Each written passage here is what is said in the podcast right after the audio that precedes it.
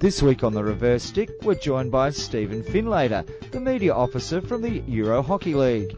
There's AHL and don't forget your dad.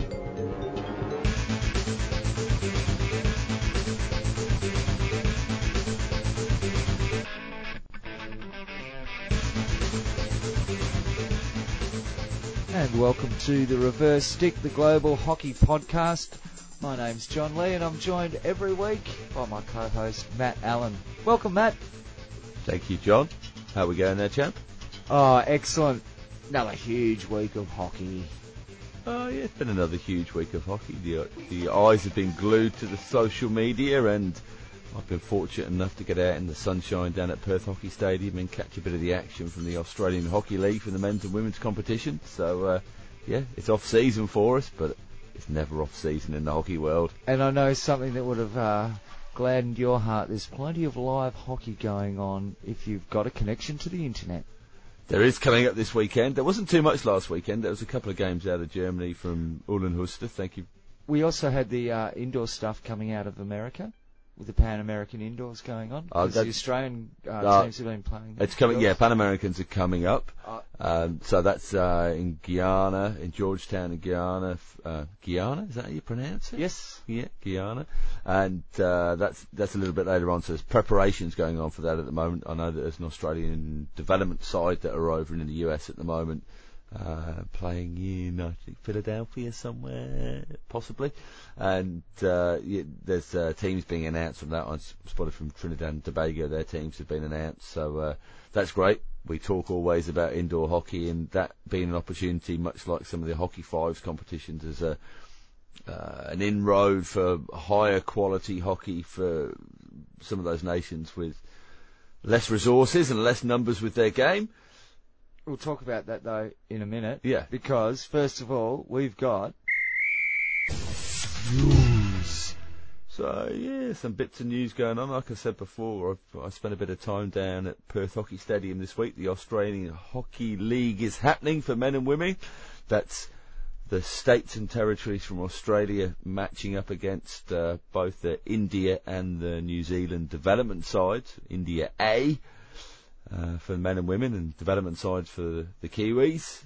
And uh, there's some great competition going on. And as we speak, the the final four, well, the top four have been announced, so the semi-finals will be taking place um, from tomorrow onwards, our, our time. Uh, day one uh, for the men, we'll see Queensland Blades take on the New South Wales Waratahs, two of our picks from last week of the four, uh, and then the Victoria Vikings, Gaffor Gaffor, against India uh, in the other semi-final there, and uh, and then on the Friday.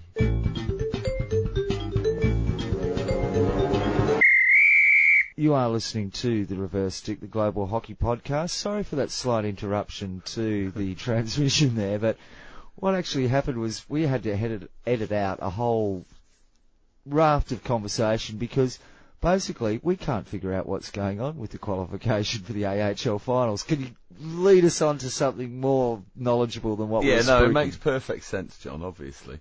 Um, so I was just taking you through the upcoming fixtures for the, in inverted commas, semi-finals. Yes. So it appears that there is a, a breakaway league system that happens with the semi-finals because people want to get more hockey in, uh, obviously. So you can't just have a straight knockout with the the top two from each pool playing off against each other in a semi-final situation. Then the two winners of those games going through to a final. That would make far too much sense. So the the setup for the Australian Hockey League semi-finals is that the uh, two pool winners. Sorry, oh, Yeah.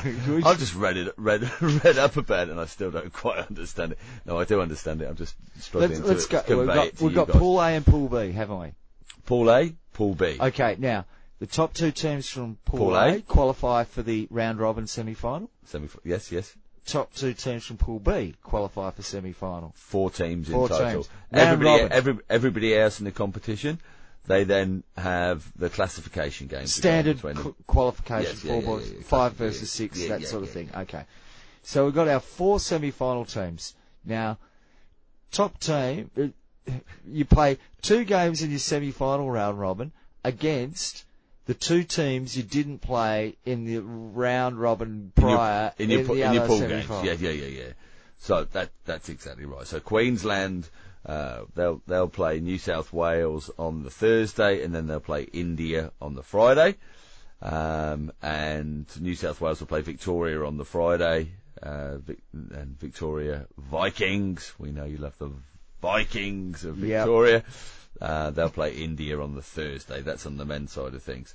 On the women's side of things, the New Zealand development side will play the Victoria Vipers, and then the Queensland Scorchers will follow up against the New South Wales Arrows, and then on the Friday, New Zealand will take on the New South Wales Arrows, and Queensland will play Victoria. Um, as I said, the other sides will then play off against each other. Now, on our predictions from last week, uh, a glaringly uh, obvious uh, miss from that list there is the WA Thundersticks and the WA Diamonds. Finals games were all uh, the Saturday and Sunday uh, games will be the the gold medal, the bronze medal uh, playoff games. Uh, all of that will be televised, streamed live, and we'll send those links through uh, the reversestick.net and uh, through our social media channels on Twitter and Facebook forward slash the reverse stick. Um, I, I went down to the stadium a couple of times this week. The first day of competition, the back end of last week, it was tipping down with rain. Yeah. It was absolutely horrendous. But uh, w- w- I went down and watched the, a couple of games, and most notably the WA uh, Thundersticks versus the New South Wales uh, Waratahs, and uh, that was a fantastic game. It, WA led for most of it, one 0 up, um, and uh, two sensational goals in the final quarter from New South Wales snatched it. Blake Govers with a rebound into the bottom cor- uh, bottom corner, and uh, uh, some individual brilliance from Tom Craig, who just uh, weaved his way through a pack. Nobody seemed to want to put a tackle on, and suddenly he found himself at the top left of the D and smashed a Tomer into the bottom right hand corner. Some reports said it might have gone through the keeper's legs. I think it was a bit too quick and a bit too wide for that. Uh, I did have a little chat with Matthew Butturini after the game and uh, congratulated him on the victory and uh, mentioned Tom Craig's goal and he said, "Oh, geez, he's, he's so quick and." If he spots the slightest movement from a defender, he'll, he'll just exploit it, and the the, the body will just uh, just find that gap, and it, yeah, it just showed the quality of the bloke, and uh, he's he's somebody who's certainly worthy of uh, a Kookaburra spot, and the Kookaburras have just named their side for the Oceania Cup coming up next week. Um, Colin Batch did mention that there could be eight or nine spots up for grabs. I think was that right, John? Yeah, uh, eight I was nine, eight or nine. So there's A few, uh, a lot. there's there's five changes uh, from the last time there was an outing from the Kookaburras at the Hockey World League semis. Um, ins are Josh Beltz, Ben Craig, Tom Craig's brother, who I just mentioned there, uh, Tristan Clemons, the keeper, Blake Govers, also just mentioned, and Eddie Ockenden making a return and uh, stepping out this time around. And this isn't doesn't mean you you drop from the Kookaburras. There's a real depth in the squad there. Uh, but out out at this time around, uh, Andrew Charter, the keeper, Kieran uh, Arunasalam, Aaron Kleinschmidt, Josh Pollard, and Tristan White. But they'll all be back involved and uh, certainly in for a, a shout for the Hockey World League finals. Well, we've talked about the idea before that Australia essentially doesn't have to compete at the Oceania Cup.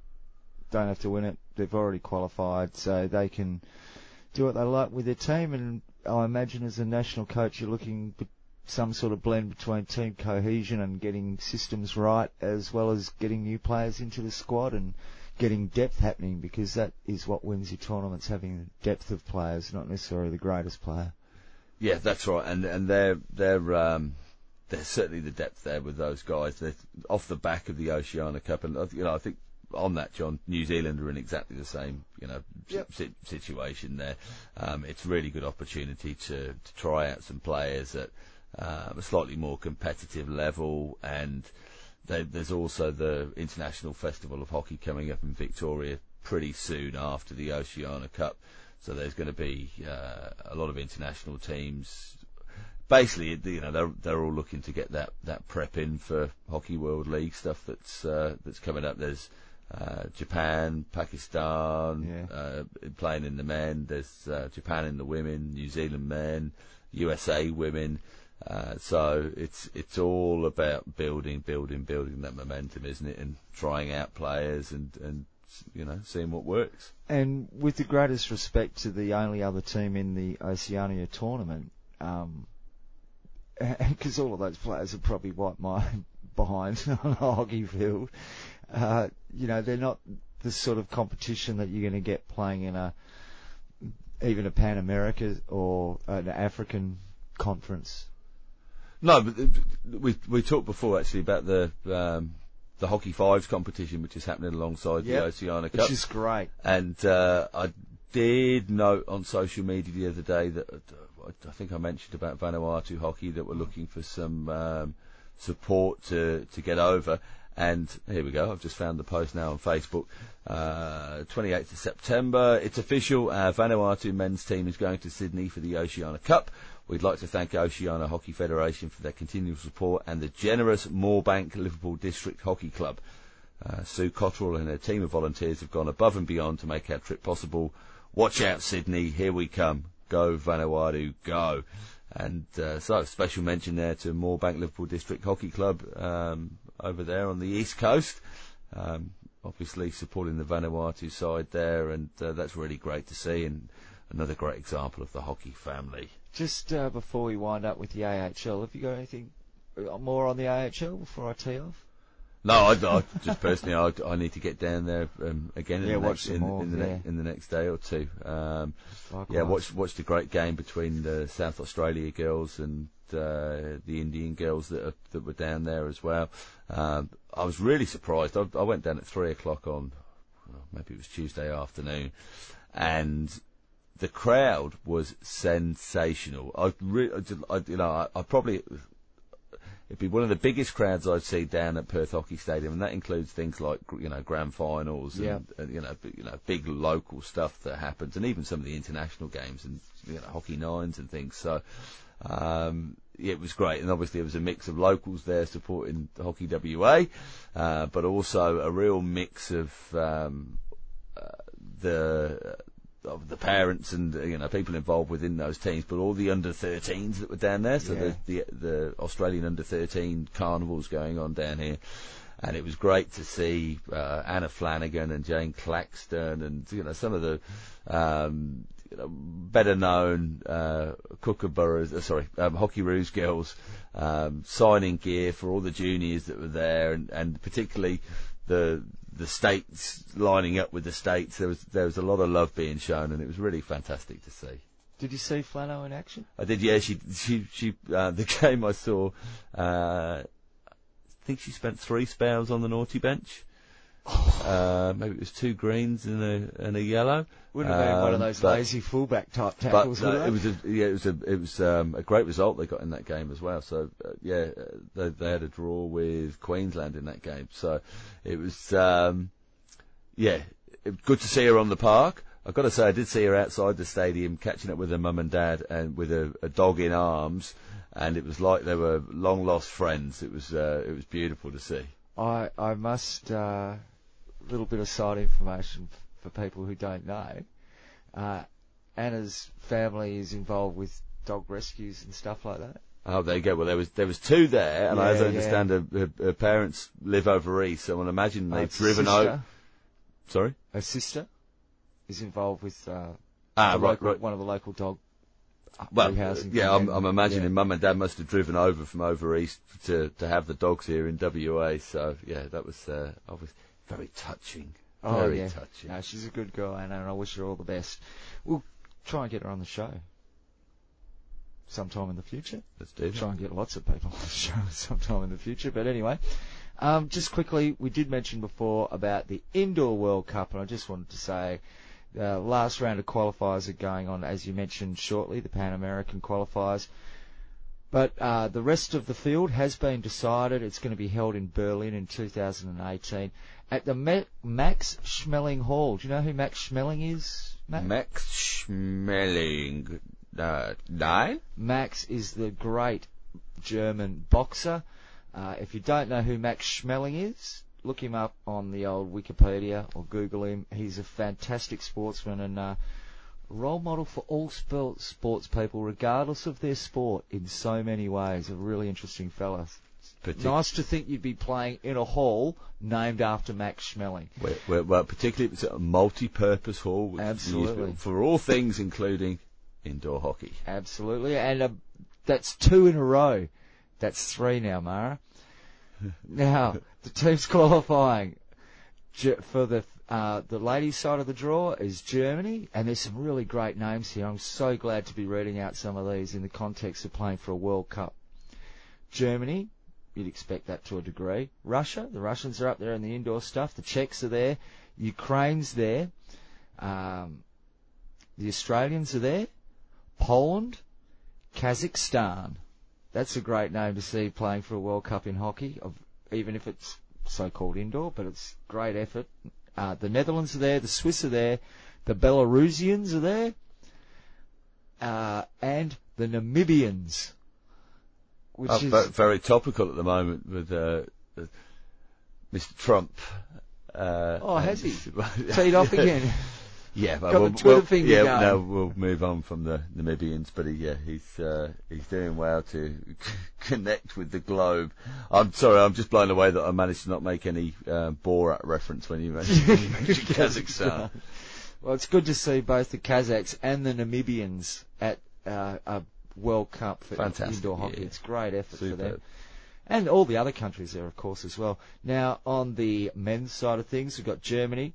The Kazakhs are there again. The Czechs, the Russians, um, the Poles, the South Africans, Australia's there, Swiss, the Belgians, the Austrians, and Iran. Now, They're the, the odd one out, as Namibia would be, as far as I didn't expect them to be there. Yeah, no, there's been plenty of profile on Iranian indoor hockey through the FIH website and various outlets of late. Oh, well done to them. And look, lest we forget, we've got the um, uh, Hero Men's Asia Cup coming up from the 11th of October. That's only six days away from now. so we've lots lots to talk about that coming up. Uh, all the squads have been announced there. I have uh, been trying to keep up to date with what's going on with the Pakistani hockey social media things. I did mention last week that uh, I had some struggle getting onto their website and uh, did send them a message saying it was password protected. Rest assured, I went to packhockey.org about five minutes ago and got met with a sign. Error establishing uh, establishing a database connection. I'm sure they're getting there though. They are on Facebook. There's been plenty of action Yeah, on Facebook from the Pakistanis, so good luck. I hope they get their web server fixed because the Facebook stuff has been really good. So Asia Cup coming up very soon and We'll lots to bring to you with that. But time now, I think we better get to our featured interview.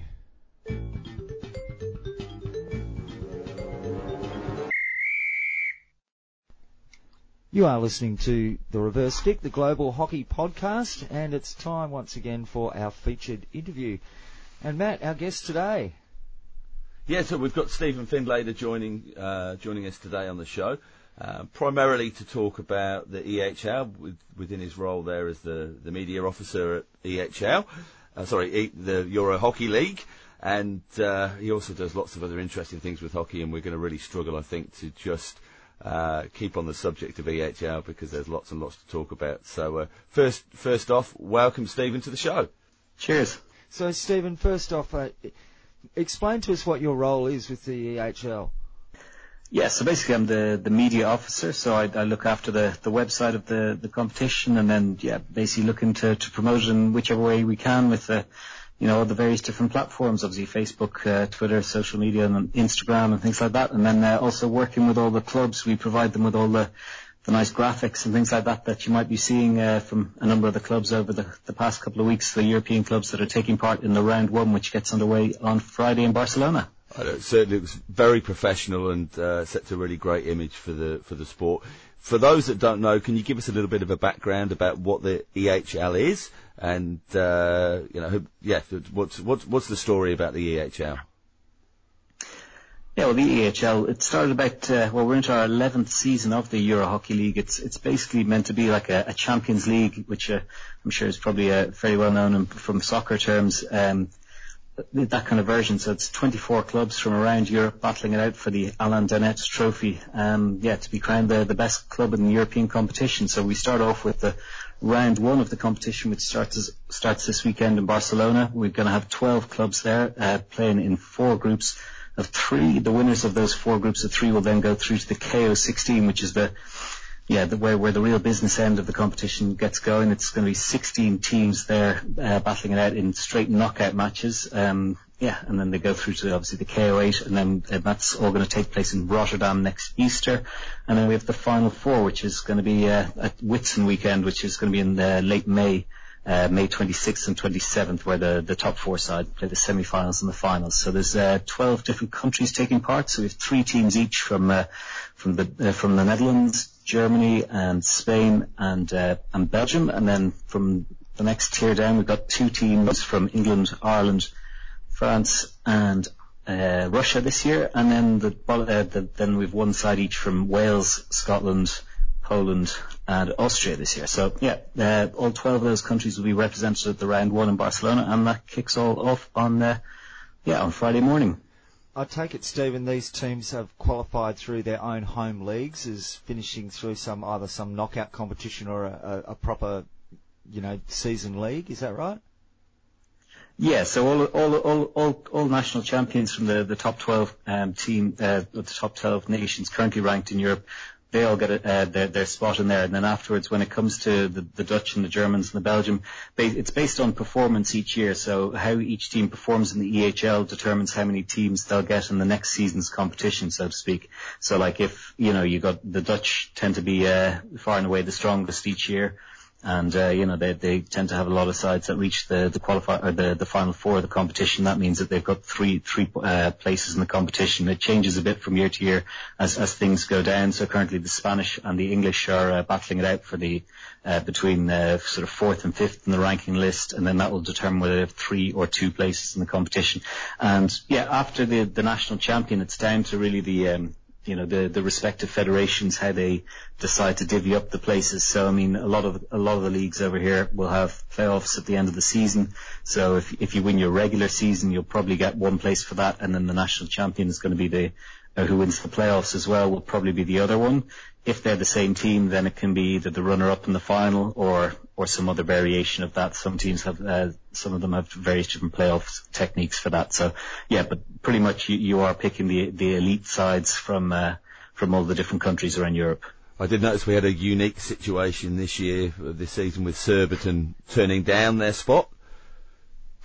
Yeah, yeah, that, that's the, I think the first time in the history of the EHL that somebody's actually uh, turned down their spot. Basically, Surbiton is um, yeah, they're a London-based club and they've got quite a few England internationals. But in addition to that, they've also got uh, yeah, quite a few Welsh and uh, and a couple of Scottish ones. And then with the Commonwealth Games pretty much being, I think it's I think it's two weeks after the EHL takes place. I think they felt that uh, they basically weren't going to be able to use the the first team squad that they'd be using all the way through the season to be uh, taking part in the EHL, and they didn't feel like be competitive, and so they decided to take a step back. As a result of that, it meant that. Uh, yeah, there was a, a bit of horse trading between uh, Wimbledon and Holcombe, the, the, the next two in line from from England. So Surbiton won the national championships. Wimbledon qualified as the uh, the, the, the next place um, side in the, in their uh, in their rankings there. But as a result, they, they were given the option whether they wanted to actually go to straight through to the KO 16 or to remain in round one, where their, the second seed was. They decided to to remain in round one, and then and so Holcombe, who are the next best placed English side, they uh, they went straight through to the KO 16, uh, despite finishing third in the uh, in the um, in the English competitions in, the, in their rankings. So yeah, a bit of a coup, I think, for Holcombe. Oh, they'd be happy with that. yeah, I'm sure they. Uh, Stephen, you mentioned there that uh, the top 12 countries in Europe are, are com- take teams from the top 12 countries. Is Mm. Is, uh, and I can understand why, certainly in the beginning of a competition like this, you need to have some sort of boundaries and try and make a solid base to work from. But would you consider that in the future you'd be extending that to other nations? Within Europe, of course.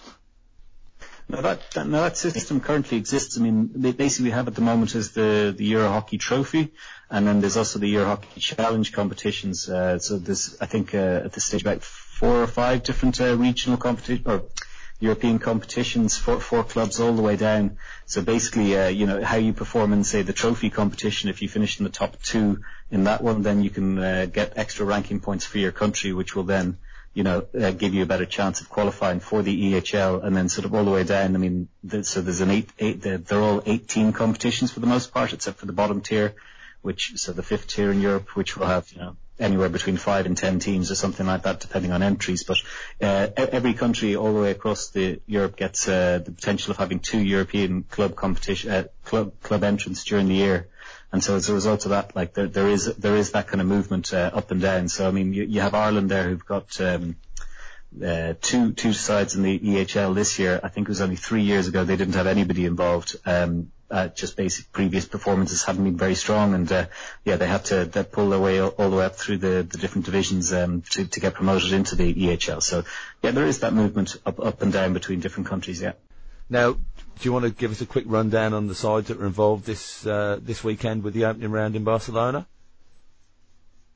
Yeah, cool. Yeah, so I mean, I suppose we'll start then with that. There, Cardiff and Met are placed in Pool B.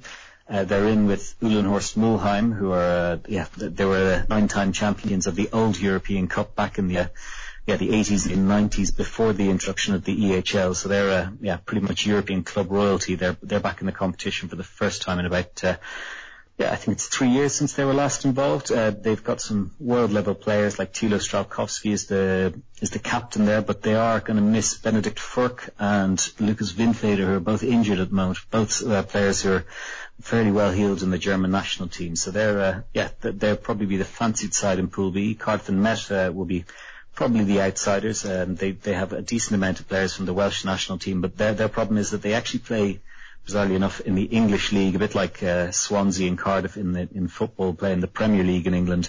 Yeah, Cardiff and Met have uh, kind of gone beyond the uh, the Welsh leagues and uh, gone into the English uh, league structure and are actually in the second tier. So they always struggle with uh, com- getting competitive matches leading into the EHL. So that so that they're going to have a, a, bit of a fight against them. They're playing against Dinamo Elektrostal is the other team in that group, and they're the the Russian runners up who uh, just finished up their Russian championships last weekend. Yeah, so I spotted that. Yeah.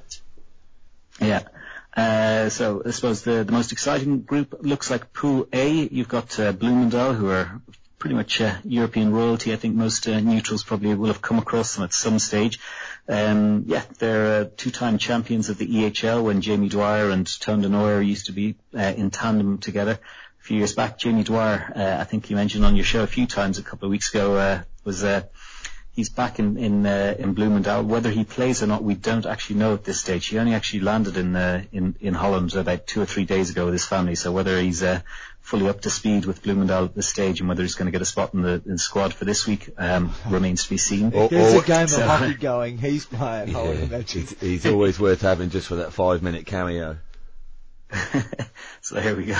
Um, the, the the other big big team in that pool is actually Wimbledon. Uh, from as we mentioned earlier, Wimbledon are uh, yeah pretty strong outfit. They reached the final four of this competition uh, last season. They got uh, yeah, and uh, they were the first English side to do that since 2011. Since then, they've added uh, some really, really big players like uh, Ian Lewis um, and Ali Brogdon, uh, who are yeah two fairly well-heeled players that are going to give them an extra bit of pace in, in, in attack with Brog- Brogdon, and then uh, quite a lot of composure at the back for uh, for, for from uh, the GB squad from the last couple of Olympics from Ian Lewis there. Um, the third team in that group is SV Arminen, who are uh, from Austria and uh, record Austrian champions.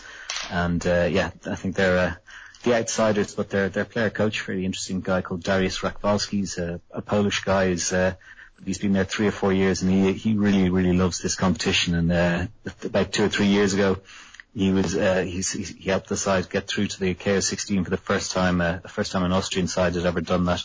Um, at this very same venue when they uh, stunned the uh, Athletic Terrassa home crowd uh, by uh, managing to pick off a draw there and then beating uh, the Scottish side Kelburne. And uh, whilst he realises his side is probably going to be fairly outgunned at this point, um, yeah, I think he uh, looks at it as a, as a good learning opportunity and he, he fancies a, a, bit of a shock in this one.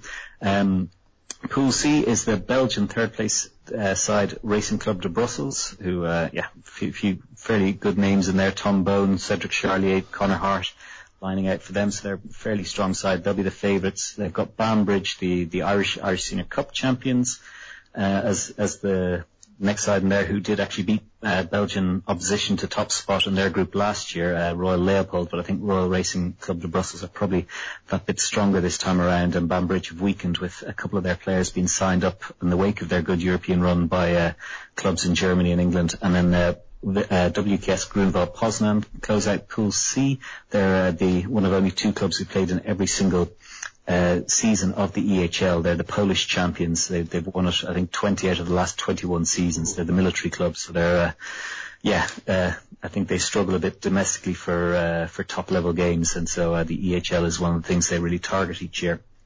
And finally is Pool D, which uh, the home side, well, the de facto home side, Club Egara, they're they're not playing at their home stadium. They're based about half an hour up the road in Terrassa, but the, they're uh, that's Club Egara. They're led by Pau Quemada from the Spanish national side, who's who's the key man there. They've also re-signed uh, Vincent Ruiz, who's uh, returned after a couple of years in Holland uh, from HGC. So that's a, big signing for them. The other two teams there are from Scotland, who've topped the table in the Scottish League, I think, for the last 13 seasons or something like that, on and off. And then Saint-Germain from France, who are the French runners-up. So that's the the lineup for this weekend. So, with regard to you talk about the, the, the fan excitement and the involvement of fans, for somebody like SV Arminen, and, and they, if they were playing against Bloemendaal, what kind of numbers would that look like on, on home soil if it was a, a game in Holland? 4,000, 5,000? Well, what, what, what are the sort of the crowds you'd expect to see? KO16 last year in in, in Oranje Rood in the, in Eindhoven we had uh, yeah it was sellout crowds of uh, I think we had 5,000 to 5,500 for each of the four days of the, the competition. In previous years, when Bloemendaal hosted uh, the KO16 about three years ago, they had 7,500. It sold out for, for the last three of six days of competition that we had. We actually combined the KO16 and the final four together. But yeah, you, you had up to 7,500 there. So there's I think over the course of last uh, season we had 30,000 uh, people coming to, to various different games at the various different rounds and things like that. So yeah, there's there's a you know a decent crowd experience for for these ones. Uh, it's going to be on a, small a much smaller scale in Barcelona this weekend, but uh, yeah, uh, for the for the latter stages, the KO16 Final Four, you'll definitely definitely bring a, good good few thousand. Can you see your model being internationalised? The European Hockey League becoming an international style competition. Do you think hockey as a sport can do that, or do we have too many boundaries to us? You know, international, the whole, is it too big a sport to try and do that, or does soccer actually show us the way? Mm. Yeah, I mean it's it's an interesting one. I mean, I suppose you're, you're looking at the, the way the different countries are set up. I mean, you know, in Australia you've got a you've got a club system there, and but I mean, in the in some of the other big centres like India and Pakistan, that you know, a lot of the time it isn't it isn't club based. It's it's based on uh, you know the, the the teams would be run by you know sort of corporations or sponsors and things like that. A lot of the banks would run teams and things like that, yeah. and then it would be based on you know your your state system and things like that. And then again, similar, similarly in Malaysia. So it's, it's difficult to kind of see how, how they, they, that would kind of tally in with them. Um, you know, I mean, the, the, like in India, there's so many sort of different centres which, uh, where the, where the hockey is big, you know, so sort of Bhubaneswar, which is going to host the World Cup is pretty much out in a limb on the, on the east side of the country in Odisha with not much around it. So, you know, it's, it's, it, it'd be hard to see how it, how that how that develops there. But I mean, you know, you could certainly see it in, in various different places like sort of Argentina and Australia, and then New Zealand being able to to to, to form you know different things. But uh, again, from from New Zealand, I see that they recently had their now not completely au fait with it, but I see that they had their the Ford League was on again last couple of weeks. Yeah, yeah, yeah. and again, it, finals. and and then so they're all going that that's on a sort of a regionalised basis rather than the club basis. So yeah, I mean, I'd love to see it. I think I, I do think it can, uh, you know, stoke the passions by by going on the on the on the club side of things and focusing on that. But so Europe is probably the best place to do it because it's you know so many small countries with. Uh, yeah, with, with, with full hockey leagues available to them at a reasonably kind of competitive level. So, yeah, it, uh, yeah, I'm, I'd love to see it, but I'm not too sure if it, uh, it it's feasible in uh, in some of the other hockey centres. Yeah. You are listening to the Reverse Stick, the Global Hockey Podcast. John Lee and Matt Allen here with you, and we're chatting to Stephen Findlater. He is the media officer from the Euro Hockey League, and we've been chatting about what's been going on with Euro Hockey. But um, when we continue this particular chat, we'll be talking more about what's been going on a little bit in Ireland and some of his other thoughts on the game of hockey. And in next week's feature interview, we'll be catching up with Pablo Mendoza from ahockeyworld.net. I remember when I was a kid, I would love to go and play with his like uh, the, the the coaching board. You know, like they had magnets, and that was I love to play with that. And he was like, "No, don't play with that. You're gonna lose the magnets." You know. um, so coaching for me has has been very natural. You can check them out. Uh, great website, hockeyworld.net, and we'll be talking to Pablo about that website and more things hockey as we usually do here on the reverse stick. But for now, let's get back to our interview with Stephen Findlater. Yeah, I hadn't forgotten about the umpires, Stephen, just quietly. I'll, I'll get back to them now, the Irish umpires.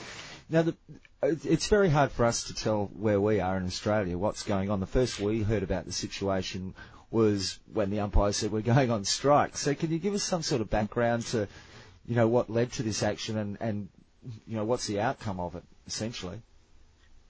Okay. Um, well, I suppose the history is, um, yeah, uh, dating back uh, maybe four or five years at this point. The the Irish Hockey Umpires Association had kind of flagged with the with Hockey Ireland, the governing body in, uh, for the sport, um, that uh, they they felt they had a ticking time bomb in terms of their um, you know the age profile of the uh, the officials in the country. So basically, they they they had you know I think that the numbers have now dwindled to they've got 120 umpires on their on their official lists, which for the for the volume of uh, matches that there are at, a reasonably high level, uh, which require decent umpires, is uh, is is quite small. And then uh, there's and then the fact that there's only under 40, there's only about 30 uh, umpires of that, so only about a quarter of it. So the age profile was a was a big worry for them.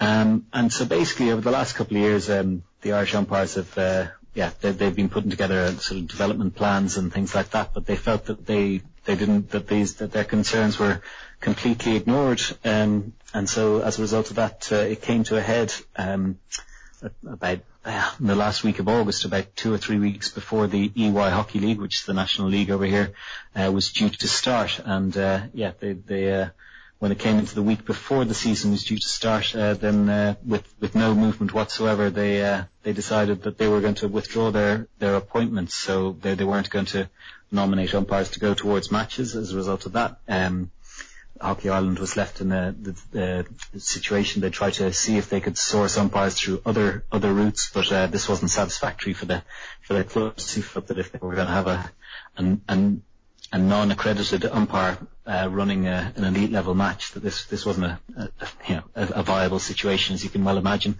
and so uh, the the first two series of matches then um, uh, were cancelled. So the, the the crux of the the resolution that's happened, which allowed the first series of matches to happen there the other day, was was over expenses first of all.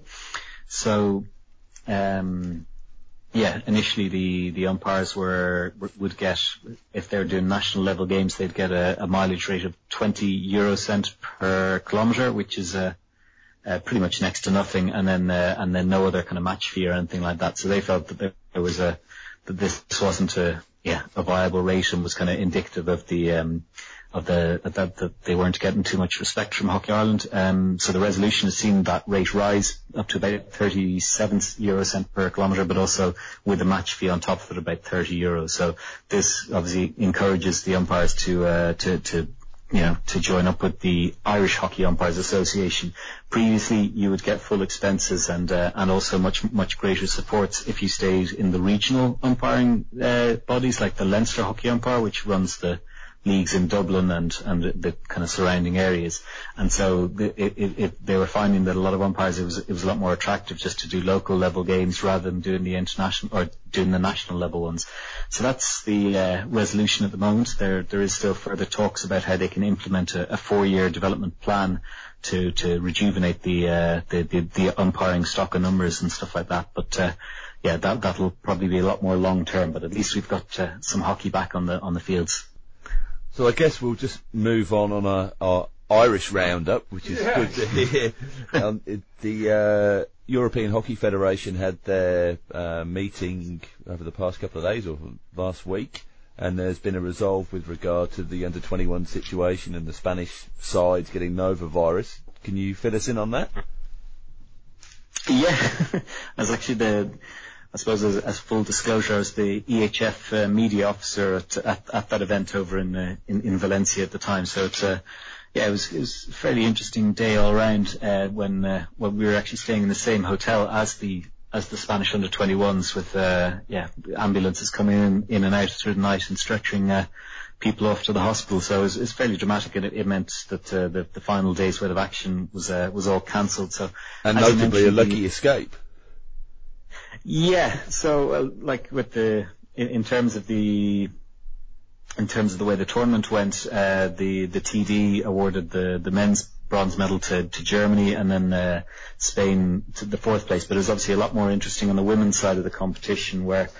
Spain ended up in the relegation pool, and they needed needed a, point from their final game, or to avoid a, narrow defeat against against Ireland to to avoid relegation, whereas the Irish needed to win to uh, to, to to ensure that they stay up in the in the competition. So it was a it was a fairly uh, fraught situation about how the outcome of this was going to be, and uh, the tournament director sent this one to the EHF, the European Hockey Federation's executive board, to make a to make a ruling on it, and uh, you know, in, in sort of normal circumstances in the EHF rules, if a team doesn't turn up to play in a game, then uh, the, there'll be a, a f- a 5-0 defeat will be uh, recorded against them. But uh, they felt that this was a sort of a force majeure, that uh, it was completely, you know, it wasn't a team not turning up just for the, you know, to because they didn't want to play. I mean, the, the Spanish said, look, we, we will play if, if, you know, forced to, but we only have nine fit players and things like that. So um, I think they, they took the, the sensible option not to uh, not to force them to come to a, a ground with a, an infectious disease, an, an infectious virus, and uh, yeah, so so uh, and uh, yeah, as a result, what they've decided to do from the EHF boards level is that they're going to extend the um, the size of the competition for 2019. So they- they've decided there's there's no going to, be no relegation. So for both Ireland and Spain, they were both you know in the mix for relegation. That neither of them are going to go down a level for the the 2019 edition of this competition. And uh, now it remains to be seen whether they're going to do a nine-team competition or maybe they're going to go to a ten-team competition. They did say in the release that came out earlier this morning that um, that they're not sure whether it's going to be a six or eight team competition in the division below. So that gives them a bit of scope to actually move two teams, two extra teams up from the the second tier of the competition, make a ten team competition, and uh, yeah, it's it's all pr- pretty. It's pretty important stuff as well, just in the, in the grander scheme of things, that uh, the 2019 competition is going to be a, this, uh, a qualifier for the Junior World Cup in 2020. So as a result of that, for both both teams had, uh, yeah, you know, were pretty nervous about uh, how the outcome of this, but I think it's kind of a, a happy enough outcome all around so far. Now, Stephen, we're going to let you go in just a moment. Just one more question, and this is uh, this is going to come from John, and it's with regard to points or goals. Oh, look, Stephen, you know, you guys there at the EHL do so much right. I love the, the television coverage, and, e- the competition. You do got a lot of good things. But this point system, uh, to, it, it's just got my blood boiling a little bit. I've got to say that because we don't have points in hockey. We have goals. Well, you do have points, but you've got to win a game first. Well, it, it just strikes me that this is a this is a change that goes to the heart of the game. It's not just a, an interpretation, and it's something that I find really, really uncomfortable. Can you sell it to me?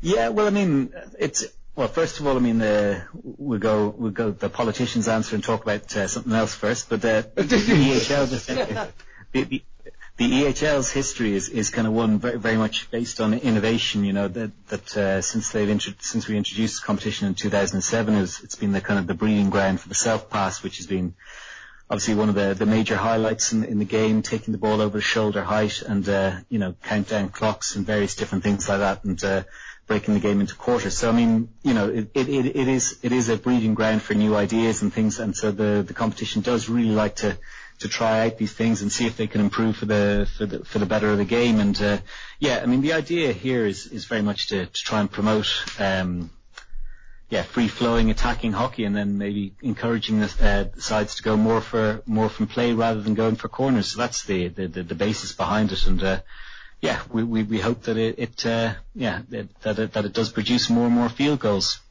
Yeah, I'm, I'm, we won't go into it now because I'm sure I'll just bore our listeners with me repeating myself. But yeah, I'm not not happy with. As I said, you guys do have done a lot of good things for the game, and some of those innovations are fantastic. Yeah, I just I look at corners and I see less and less corners being converted, and less and less drag flicks being uh, of any use to sides. As um, mm.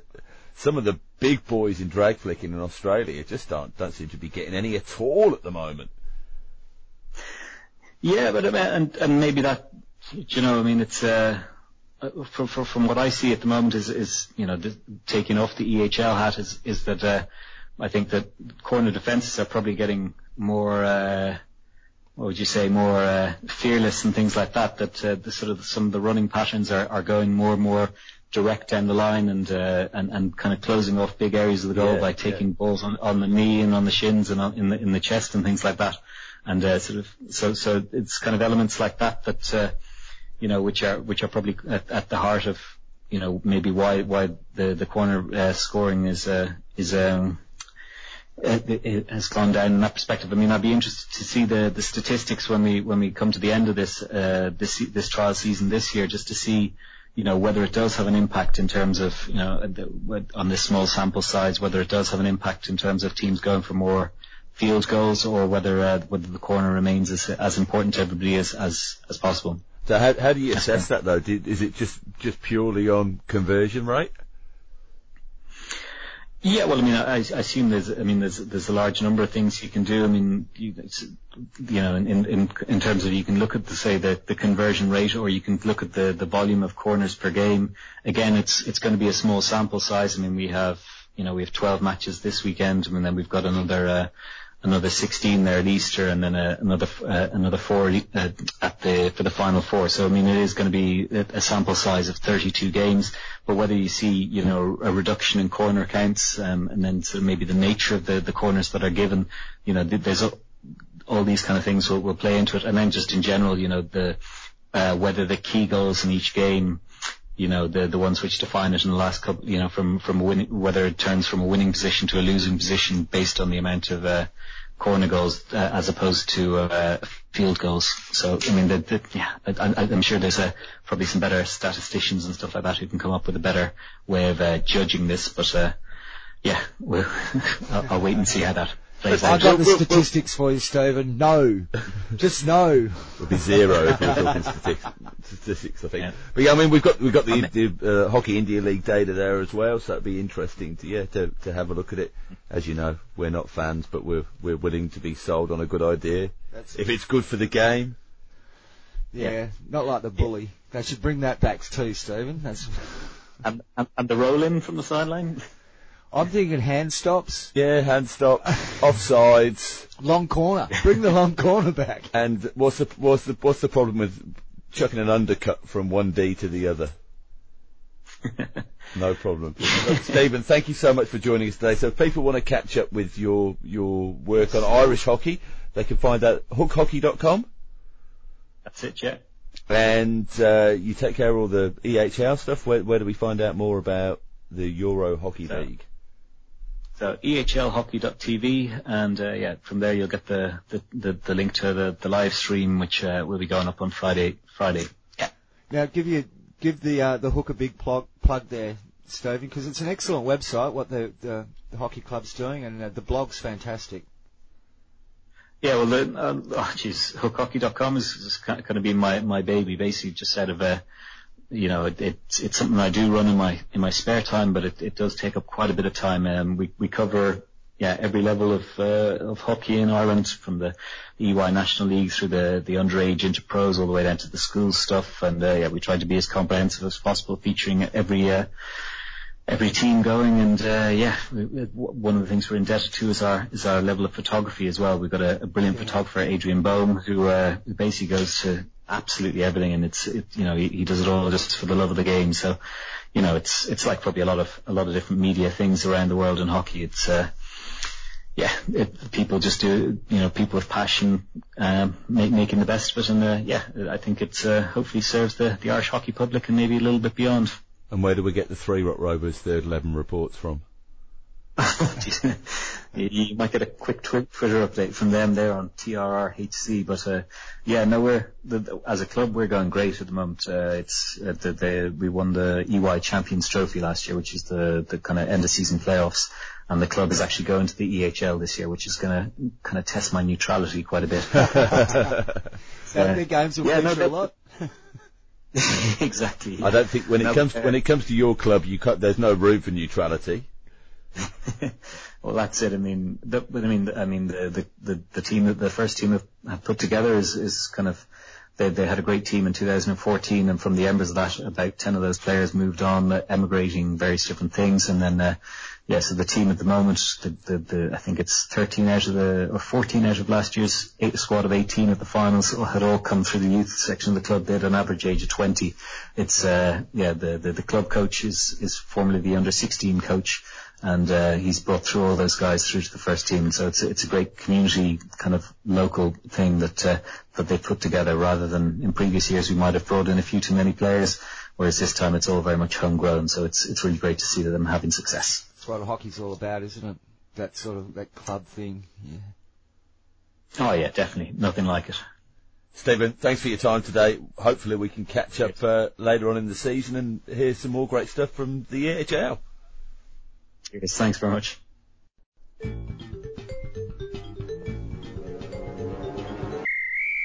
And you're listening to the Reverse Stick, the Global Hockey Podcast. I'm John Lee. I'm joined by Matt Allen. And that was Stephen Findlater, the media officer from the Euro Hockey League. And Matt, uh, a lot going on there with Euro Hockey, isn't there? The coverage on the internet's been fantastic. Yeah, look, I, I really love the the quality of uh, of image and delivery and the slickness of what they're doing. It's uh, like Stephen mentioned that there's obviously a lot of stuff being generated by them centrally, which is great if they can get that material out to support clubs. But I equally like when clubs take the initiative themselves. We'll just briefly talk a bit about streaming side of things, and I noticed it got sent through to me that uh, Beeston Hockey Club in the UK will be streaming live again for their, their home game in the, Premier League in the UK. And uh, it's great to see.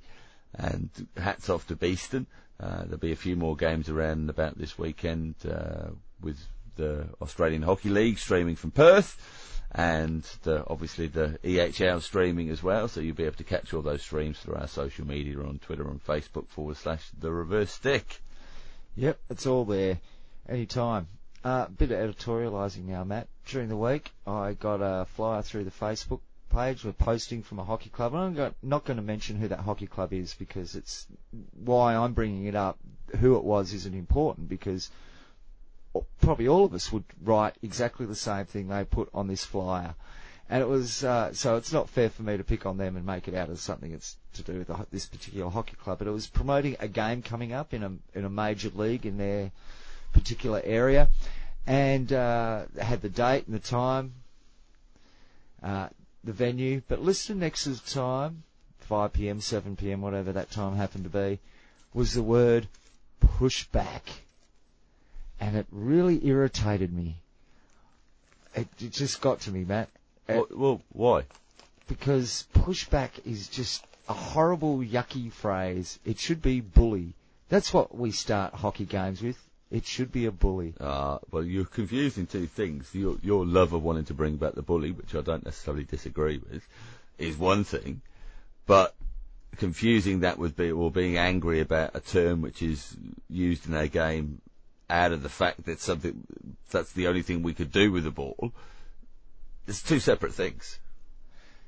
No, but we could we could uh, eliminate one of them by bringing back the bully. Well, we, well, we yes, well we would, but Okay, so at the moment what we've got is a term pushback, which isn't necessarily a pushback anymore because you can just turn, turn on your heels and go. It sounds like what? It sounds anticlimactic. Oh, I think something you know, that- I think it sounds quite, you know, re- revolutionary and and um, you know, th- th- that's what we should all be doing against the man. You know, we've got to break the system, Oh, push back. The push back. The hockey Yeah. revolution, you think? yeah, See, I, I grew up in the culture, as you very well know, of Australian rules football, and they have this great term for the start of a game. It's bounce down, because that's what they do. Oh, and, look, and that- it's, that's it's a- a look, great, that's unique It's- identifier of the that, sport. yeah, that's that's that's fully- something which is iconic towards it, and I guess maybe a tip off in basketball is the same, same, thing, same thing. and the bully in hockey, hockey. is is the same. And and I don't want to make it about. That's why I didn't want to talk about this particular hockey club, who they are. Good luck with their event. And everybody, uh, lots of hockey clubs would use that term in course, describing no, I'd how the game starts. but but I'll also say the game kicks off at whatever time. It doesn't mean that we kick off because otherwise the umpire's blown his whistle straight away. Yeah, well, exactly. See, you're the sort. That's the sort of logic I like in our discussions.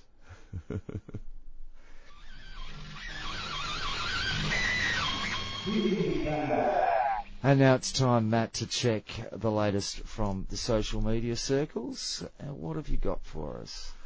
Well, I did get a uh, cheeky little message which was sent through, obviously after the podcast was listened to earlier on in the week, um, which uh, well gave me license to unveil um, our mystery commenter last week. But then I've, I've realised afterwards there's no real great unveil. Um, because it's not their personal name that's used on their Twitter account. So, um, I did mention last week about the um, gent that had sent through a message with regard to a ball and knee height or arse height. So he told me he wasn't that concerned about retaining any anonymity. So uh, here's the big unve- unveil. It's Boss F Hockey, also known as Boss Field Hockey on Twitter. Uh, did message through and said I wouldn't have minded being named on the podcast. Keep it to yourself, but Boss F Hockey isn't my real name. So there is still the a boss joining us, Yeah, though. well, there's still a bit of an air of mystery there. Maybe, maybe you and I and the listeners will one day find out, John. But uh, um, Boss F Hockey also did send through the uh, the info on Beeston and uh, an infographic that they were sending around about the time the game was available to view around the world. So well done to them. So yeah, as I said before, we'll be sending you through all those links for the Beeston game, any games in Spain, any games in the US, in Germany, EHL from Barcelona, and AHL from Perth, all coming up over the weekend. Uh, you know, you might you might even get a chance to fit a game of hockey in in between. And don't forget, you can catch all the extended interviews with our guests at our website, thereversestick.net. Um, today's interview, we chopped about half of it out to fit it in. So the, the whole discussion we had with Stephen is available from our website, thereversestick.net. And so, if you are active on the social media, please do like and subscribe to our Facebook and to our p- Twitter page. If you're on iTunes, please do give us a like on there, or give us a five star rating. Um, a little bit of a review would be very much appreciated because it all helps. Uh, we uh, could still do with a few in some countries just to raise us up to a, a level that we can see that there is a rating for it. We know you're listening out there. Um, so yeah, please, please do get behind us and support us that way. And as always, tell a mate if you're on your way to a game, put it, put it on the stereo on the way there and, uh, make your friends listen to the podcast. Hey, there's always one thing you shouldn't forget though, isn't there, mate? What's that? Well, you know, special days you shouldn't forget. Oh, jeez, yeah, of course. Uh, as mentioned at the top of the show, I uh, before racing down here to to see John and record tonight's show, I managed to get a brief ten minutes on Skype with my old fella, my old man, my dad. Um, love him dearly. We're separated uh, by the globe, and uh, but I still love to catch up with him and. Uh, we talk a lot about the hockey family, and I wouldn't play hockey and love hockey so much and love clubs as much as I do uh, if it wasn't for him, and it wasn't for him introducing me uh, when he played the game as a as a very young young kid uh, to the hockey environment and the lifelong friendships that can be built with uh, people of all ages when you when you share our game. And uh, so I thank you, uh, Morris. Uh, love you to bits, and uh, yeah, thanks for bringing me to hockey. Good to see you, mate. See Next you week. week.